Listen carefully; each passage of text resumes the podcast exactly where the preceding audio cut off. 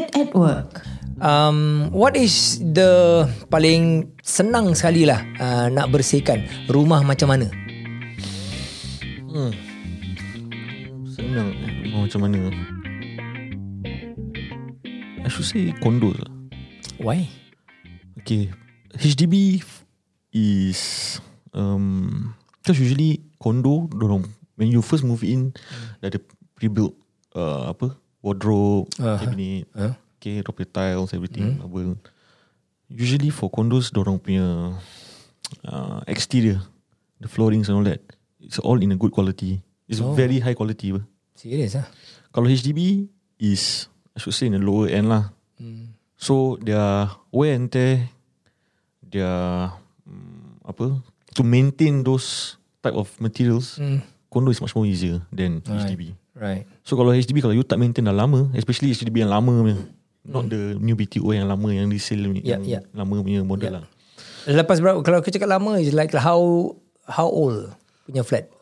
More than 5 years old dah No, teruk. no, no, no. It's the old type yang 30 years old punya. 30 years old. Ah. Okay. Tu kalau tak maintain, we example the punya kitchen, especially kitchen. Yeah. HDB paling rabak nak bersihkan is kitchen kalau family, kalau orang yang tinggal tu do heavy cooking. When you say kitchen you talking about stove lah. No, the hood. The hood. Yeah. Oh, kenapa dia tak nak beli hood baru baru berapa ratus ni?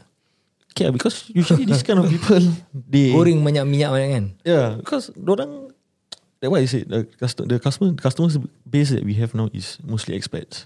Hmm. Ada expats pun dengan HDB. Okay ya. Yeah, Yeah, more and more right. correct. So um, orang kalau masak, punya hood berminyak habis. After masak dia orang kirakan jarang dia orang bersihkan lah. Cara kotor tengok tak tak pernah bersih after masak. tak pernah bersihkan yeah. masak. Yeah. So we have to degrease that hood lah. Ah. And it's very tough. So usually we will have additional charges to it lah. Pasal we use additional um, chemical to degrease them as well. Hmm. Yeah. So for me rumah paling rabak untuk nak bersihkan is HDB. BB yang lamanya lah. Yes. Right. Okay, talking about the business as it is. eh. So ACM Private Limited uh, has been incorporated uh, dah about two years, Yeah. right? Um, do you think you are in a comfortable position right now? I think that's a tough question. Comfortable. Business is not easy. Yeah. So, So, what is this question? You know? Um, not at the comfortable level, not a consistent comfortable lah. okay. Yeah. So in in in- in a year, okay, in a year, Uh. you have twelve months, Yeah. okay. Um, how do you see your business um, operating sekarang um, over a year? Uh, do you already understand dia punya peak and trough? That means dia punya um, the months that is doing very well and then the months that not doing very well. Yeah. Do you already know that pattern already? Yeah. Yeah. And from that pattern, are you comfortable already dengan the performance of the business? Um, talking about um, that kind of data that we are talking about, eh. Mm, because again, kita buat marketing, okay. So we know um, how's the I should say um, the data on a daily basis, okay. So at the level that we are at now, and the data that we have, we know that we haven't covered everything yet. So again, there's still room to room for growth lah or improvement. Mm. So um, at the moment, I should say it is. Um, I'm at a comfortable level, but standard ah. You you know you cannot stop here. What you still have to Mm. go for more. Correct. What are your uh, what will be your plans for let's say 2021, 2022? Okay. Uh, f- we right now we are prepping for the relevant certs for us to get um, projects commercial B two B lah. So by the end of this year, Okay, um, we are targeting to get, a, I should say, one long-term contract. Okay, so um, that's for commercial. For residential, we are um, working towards running full force on our house cleaning, our curtain dry cleaning, mm-hmm. and our upholstery cleaning. Mm-hmm. Run full force, meaning to say we um, we run campaigns mm-hmm. to advertise on those services and also the branding of the company lah. Yeah. So by all that, by this year, Nice. Mm. Um, human resource is always one of the biggest challenge in business, right? Uh, what is your manpower strength right now? currently the strength is I think um, as of now we have eight full timers, Mm.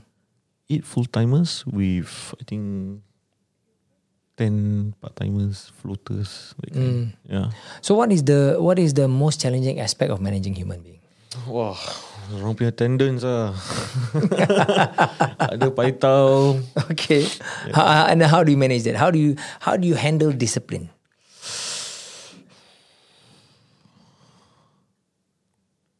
And for a 25 year old, Yeah. I'm sure you are the cleaners yang like say 35, Yeah. 40, 45. Yeah, actually that's the that is the challenge. Hmm. Because they because they eventually they know that oh bos aku muda daripada aku. Exactly. Yeah, that kind. So Ini budak ingusan apa dia tahu. Yeah. Yeah. boleh anu. Correct. eh. correct.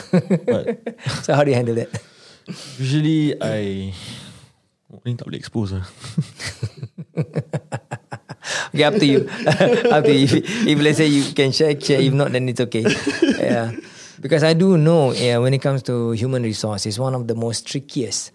Um, it gets easier as you go along further because you of your experience and also when you when you age kan, uh, umur kita pun dah makin tua kan, and then um, stuff become lagi muda kan, and then the apa ni context is different and the way they look at you is very different, right? But for young boys like you at 25 years old, you know, and um, when you have um, employee yang 40 years old looking down at you. Alamak dia ni budak kecil lagi ya. Alah apa dia tahu. Um, I'm sure you have come across juga yang employee behave like you owe them a living. Do you get that? Yeah, I do. I do. Yeah. So what do you do? How do you control them?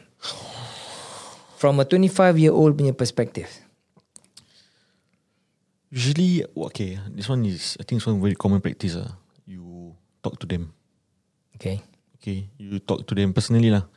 So, um, you okay? What what I did from that one experience, eh? What I did was I um spoke to him personally. Okay, I explained to him like um we set the boundary where you know I'm younger than you. Mm. Okay, but in the end of the day, you are working here in the company. Mm. And working here in the company, definitely, I uh, we require you to have a positive attitude. Mm. You want to have your negativity, Mm. your negative attitudes, do it outside of the work. Mm. Yeah. So usually I verbally just talk to them, make them realize that this is harsh lah, but eh, in the end of the day, we are paying you. Is it difficult to talk to them like that? To be honest, at the first stage it's very difficult lah. Because you don't want to sound rude. Yeah. You don't want to sound rude. Um, tak ada adat lah apa all that. Hmm. But now the end of the day is this is I mean this is my company. Hmm. This is how I want to run things. This is my rice bowl. This is everyone's rice bowl. So if you want to, you know, um, mess certain things up, then you are not fit for the company lah. But you ever thought about uh, don't care lah orang cakap ada adat atau tak ada ni aku punya company apa? Aku bayang gaji kau apa? Yeah. Sekarang kau yang buat salah pasal aku nak bluetooth dengan kau. Have you thought, ever thought like that? And then when when you speak to them also is like okay, diorang dah buat salah and then kau really maki diorang. Have you thought about that? Or every time bila kau approach this kind of situation because dia lebih senior daripada kau and because you know that kita orang Melayu ada adab and because of all that walaupun dia buat salah you call him in kau nak berbual dengan dia kau menggeletar. Um, first few time yes menggeletar. Okay, definitely menggeletar.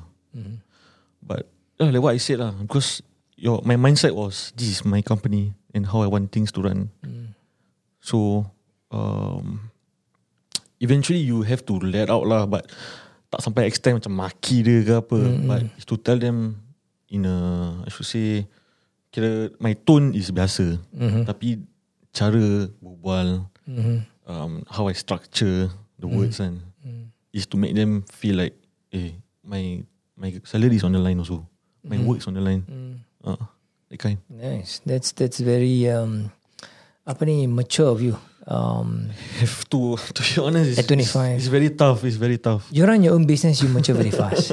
Definitely. You know, you're already faced with a lot of uh, tough situation.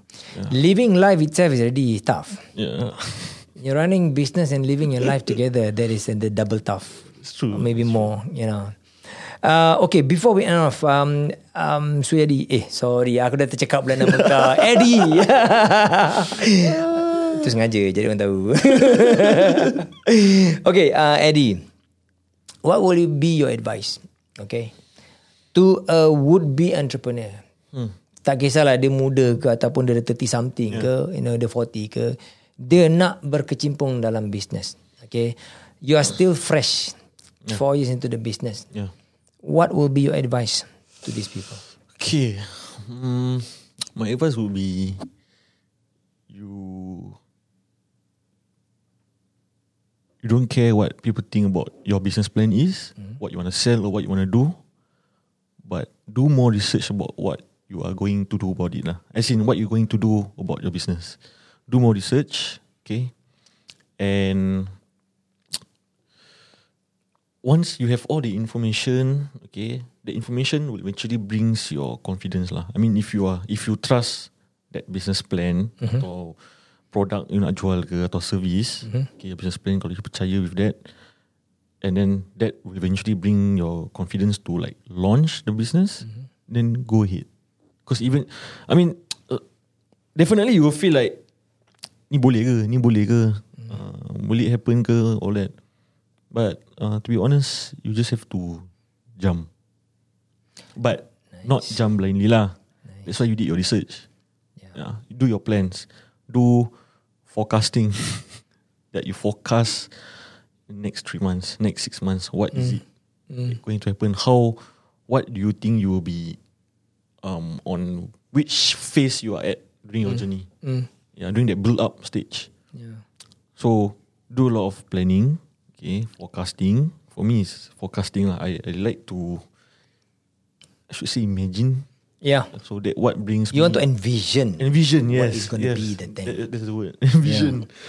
Yeah. Then once you have all that, okay, you have confidence. Okay, you don't have to ask people like, "Eh, kau, what, what do you think about this? Huh? What do you think about my plan?"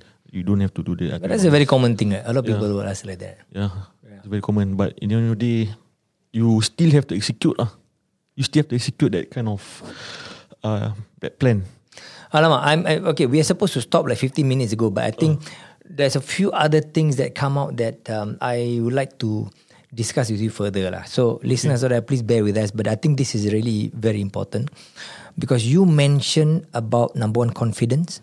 You mentioned number two about um, execution, and then the other thing also you mentioned uh, about just jump. Yeah. Okay, let's talk about that just jump first. Eh. Is senang kita nak cakap just jump. Yeah. Correct. Okay, for people who wants to jump into business to do that first step, eh, it's always the biggest thing. It's always a challenge. Especially kalau kau dah biasa dengan kerja dengan orang dah lama. Kau dah biasa dengan kau dapat duit gaji tiap-tiap bulan. Hmm. And then lepas tu, oh, you want to do business. Just you have to you have to telan that okay, aku uh, quit ujung bulan ni bu- bulan depan aku dah tak ada dapat gaji lagi. And aku have to work hard already. Yeah. The jumping part. Do you still feel or dapat ingat rasa dia sebelum you jump tu tak? Okay. Um. Okay, this is some. Okay, this is some story lah. Before I um wait, uh, once I already I actually apply for customs Okay. kerja government. Yeah. Yeah. So I mean, many people would say, eh, kau kerja government lah, secure, stable. Especially like your parents cakap, Do you believe in that? my brother was, I mean, my brother is in government punya sector. Yeah, that's your brother. Do you believe in that? Um, back then, yeah, Okay. Because because stability, every I mean this is a is- this is a human nature. They want security, stability. It's human nature. Yeah. So I actually jump into that. You applied lah. I applied for custom. I went for interview. I got it. Okay. But after I after they include, I mean disclose me my gaji, eh, my gaji if I masuk, if I sign the contract, and I wasn't happy about it lah. Cause I know like, eh, I can make more than this. Because kau dah biasa trading. Yeah, yeah. Ah, kau dah biasa beli kau dah tahu ni. Aku nak dapat seribu Correct. senang je. Quite easy. Yeah, correct. So I reject them. Dah dapat tapi I reject them.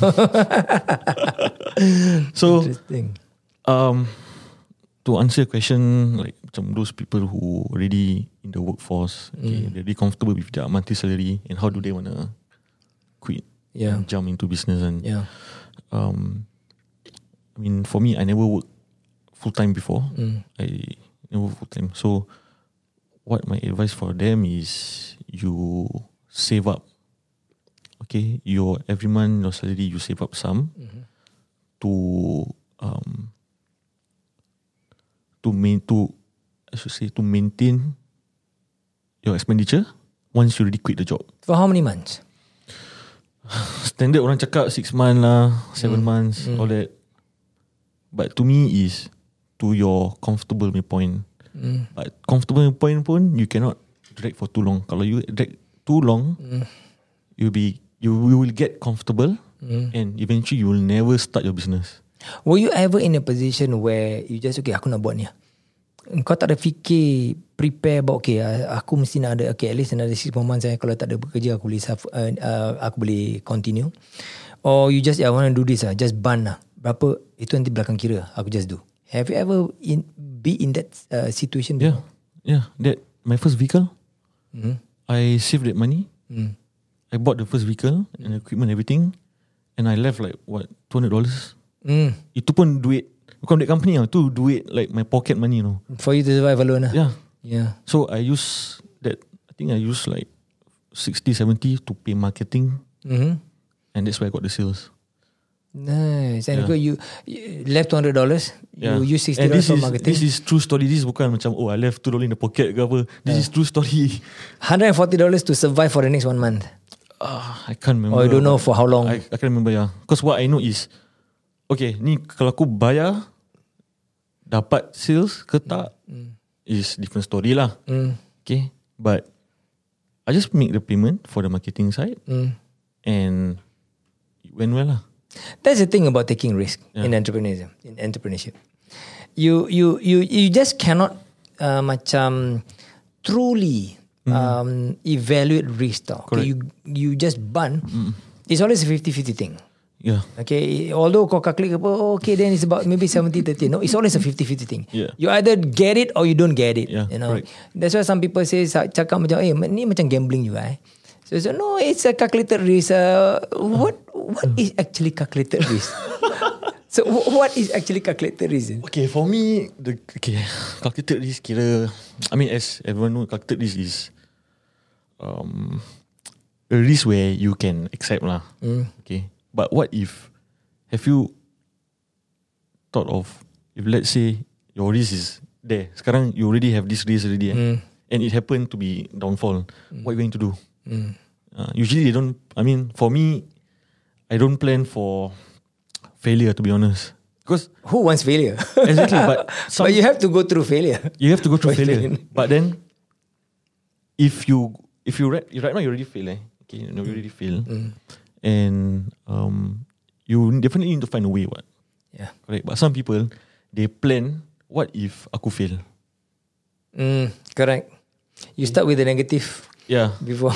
Okay. that one. Uh, so banyak orang macam gitu. So macam doa. eh? what if I fail? Doa. Yeah, And then you want to fail. but that's the thing. You don't plan for failure. What? Then how do you approach it then? Okay, for me, I Do you say, what if I fail? No, I know there is fail. Okay, but I just don't think about contingency plan. Because if I plan out for contingency plan, it's like I'm preparing myself to fail. That's, I mean? that's that's that's true. Um, no matter what, that, that is the irony though. Even I, I I go through that juga. Bila you discuss about business, about whatever planning and all that, dalam dia kelas ke, dalam orang yang ajar ke apa, they always say, "Ma- you must always have contingency plan. You must always have contingency plan. But truth be told, eh, I mean, if I can share a bit of my experience juga, um, kita semua businesses, sometimes we don't have the luxury of contingency plan. Correct. you know? Um, and in fact most of the time bukan cakap half-half most of the time kita tak ada contingency plan. Tak ada. it's like we know okay we must act this just do. Act what do you feel I have no time to think about failure. You execute like you said just now just execute. Execute it and then just follow through. Then whatever happen react accordingly Yeah. when it happens. Correct. I think that is the realistic um, way, bukan way lah, the realistic thing that will happen to us entrepreneur. Bila kita execute, you know, um, most of the time, okay yeah, I cannot say for all lah, like for me, eh, most of the time kita tak ada contingency plan. Like most of the time bila kita execute, just buat, whatever happen, we react, and react just everything positive. Tak boleh pun just make it happen. How? Yeah. Don't know lah, just do it lah. Yeah. So like you say, I agree. You don't have contingency plan because once you have a contingency plan, I do agree with you. Kita punya mind tend to be complacent already. Yeah. Correct. Because tak apa-apa nanti ni ada apa. Tak apa-apa Yes. ni. Yes. Then kita tidak ada that driving factor to just jab and jab and jab sampai dapat. Correct. That's why you keep on wanting. That's why you keep on wanting to grow, grow, Mm. grow, grow. So that if anything happen pun, at least you are still growing. Swim because if you say you stop swimming, you drown. Yeah. Correct. Betul. Betul. That's true. Yeah. confidence. Ada orang yang dia bera-bera nak buat um, business. Yeah. Ya, aku nak cuba buat business. Aku tengok orang dia orang yang buat business eh, macam best eh. Aku nak cuba juga, you know. And dia orang tak ada confidence to start tapi dalam hati dia orang dia nak. What what uh, pada pandangan kau eh for people yang tidak ada confidence atau, ataupun kurang ada confidence to make the jump, what should they do? Tak ada confidence. I know my answer. Wow, I think my answer orang kau tak happy lah. What do you mean orang confirm tak payah? No, dia dia dia dia nak buat Yeah, I mean my, my answer is ad, maybe ada orang tak agree lah. oh, that is your opinion. Yeah. Because I have my opinion also. Okay, to me, um, first of all, um, do whatever it takes to find the drive, okay, to find the confidence for you to execute the plan. But if you feel like there is nothing, okay, which I believe impossible lah. But if you really feel like it's nothing, your your mental is blocking you, and then to be honest, don't do it lah. To me, it's very easy. You don't have confidence, don't do. Yeah, you don't You, do you don't have confidence, you try to. Uh, I try to get my confidence. Ah, don't waste your time. Yeah, correct. You don't have the confidence, do just don't do. Yeah. You know, because to be an entrepreneur is not like macam kau nak tukar kerja. it's not like that. You know, when you jump, eh, it's really everyone. Okay, talking about this.